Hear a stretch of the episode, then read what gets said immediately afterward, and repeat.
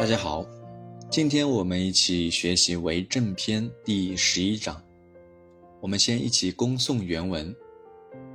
子曰：温故敖之心，可以为师矣。这句话的白话翻译是，孔子说，能从温习旧知识中开悟出新知，就可以作为老师了。在钱穆先生的《论语新解》里，这样解释温：温循矣，循者以火熟物，后人称急火曰煮，慢火曰温，温犹习也。比如我们现在天天诵读听闻《论语》，但今天背过听过，过几天就忘了，那么就要不断的去读诵去听闻，书读百遍，其义自见。我们现在学习《论语》用的百遍读书法，就是一个非常实用的温习方法。故字有两个解释，一个解释是说，旧的所闻，过去的所知为故，今所得，新所悟为新。比如我在小时候就学习过《论语学而篇》第1章，子曰：学而时习之，不亦说乎？老师也给我教了这句话的文意，自己当时对学字的认识就是很浅的，就是学习呗。但现在随着学习《论语》的深入，我就对学字体会到了不一样的内涵。比如就会思考，我为什么要学啊？在什么条件下才能学啊？学习什么呢？跟谁学呢？现在对《学而篇》第1章的新的理解就是新。故另一个解释是说，故如故事典故，通过学习典章故事，反复思考其中的含义，对已经听闻的知识有了心得领悟，融会新旧，得出新的见解。温故和知新是一个递进的关系，敖在这里的作用是承接上下的关系，从温故中才知新的。从故得到新，不仅仅是以记诵为主，而是把以前所听闻到的东西进行不停的温习，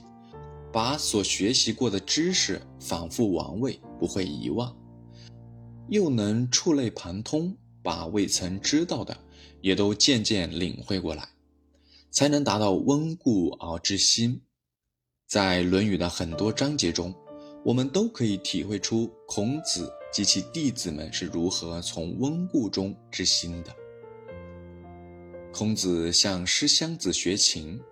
经过10天的弹奏，孔子对曲目已经弹得很熟练了。师襄子就建议他可以学习新的曲目，但孔子继续弹奏，想进一步去领会曲子的意境。在领会了曲子的意境后，孔子又不断地弹奏，去思考这首曲子是在歌颂谁。孔子就是在一遍遍弹奏中对曲子进行温故，才一步步领悟到新意，最后知道了这首曲子歌颂的是周文王，这首曲子就是《文王操》。从孔子学琴的故事中，我们知道只有温故而知新，才能达到从量变到质变的过程。故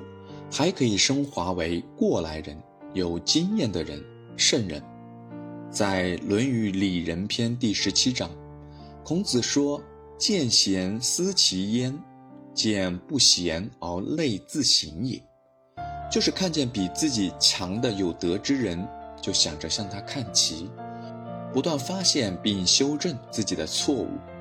用圣人这些前人的智慧启发自身的愚蒙，让自己的德行日增，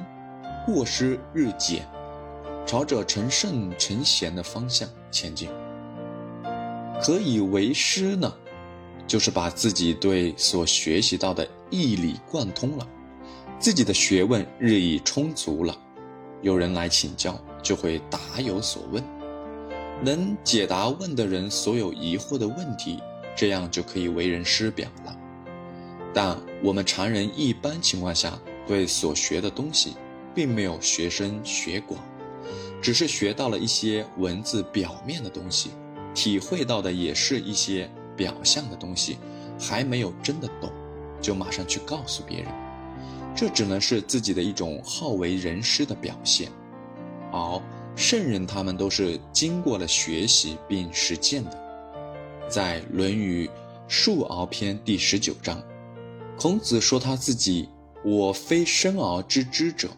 好古民以求之者也。他的生命历程就是对温故而知新最伟大的诠释。温故而知新可以为诗意，这一章放在为政篇里讲有什么用意呢？政者，正也，是自正也是正他。儒家的为政之道实质上就是在讲教化之道，为政以德，德者德也。老师就是把自己从古圣先贤那里学来的正确的道理实践以后，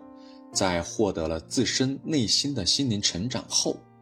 他把这些新的领悟经验去教书育人，教化学生，为国家设计，培养人才，这也就是在为政。德国哲学家雅斯贝尔斯在《什么是教育》这本书里说，教育本身就意味着一棵树摇动另一棵树，一朵云推动另一朵云，一个灵魂唤醒另一个灵魂。就是说，教育的根本任务是关注人的精神世界。教育的根本法则应该是像云朵推动云朵一样，靠人的精神力量去唤醒他人的灵魂，影响他人的心灵，促进他人的精神力量的健康成长。所以教育的特征不是外在知识的灌输，而是内心品德的传递，这个传递者就是老师。今天我们学习儒家文化，做儒家文化的弘扬者，如果只是博闻强记《论语》里的语录，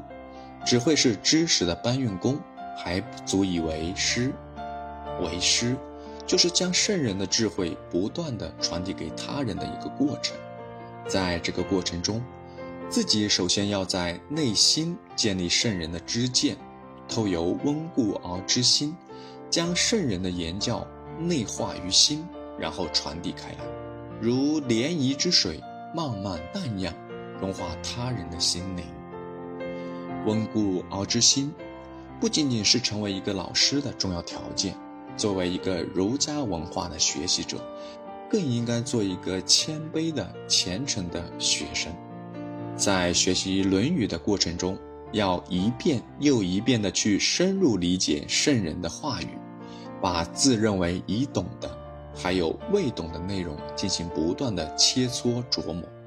透由克己复礼，儒家学习的这一宗旨目标，不断克服自身的私欲，让自己的德行和智慧不断的提升，就会在不断的觉醒之下得到新的认识，新的体悟。这样才能让我们的格局越来越宽广，让我们的生命高度越来越接近圣人的生命高度。通过这样的温故而知新，那么才会感受到《论语·学而篇》第1章所讲的那样，学而时习之，不亦说乎？如果这样，我们就做到了苟日新，日日新，又日新，我们才可以为师了。今天我们就学习到这里，谢谢大家。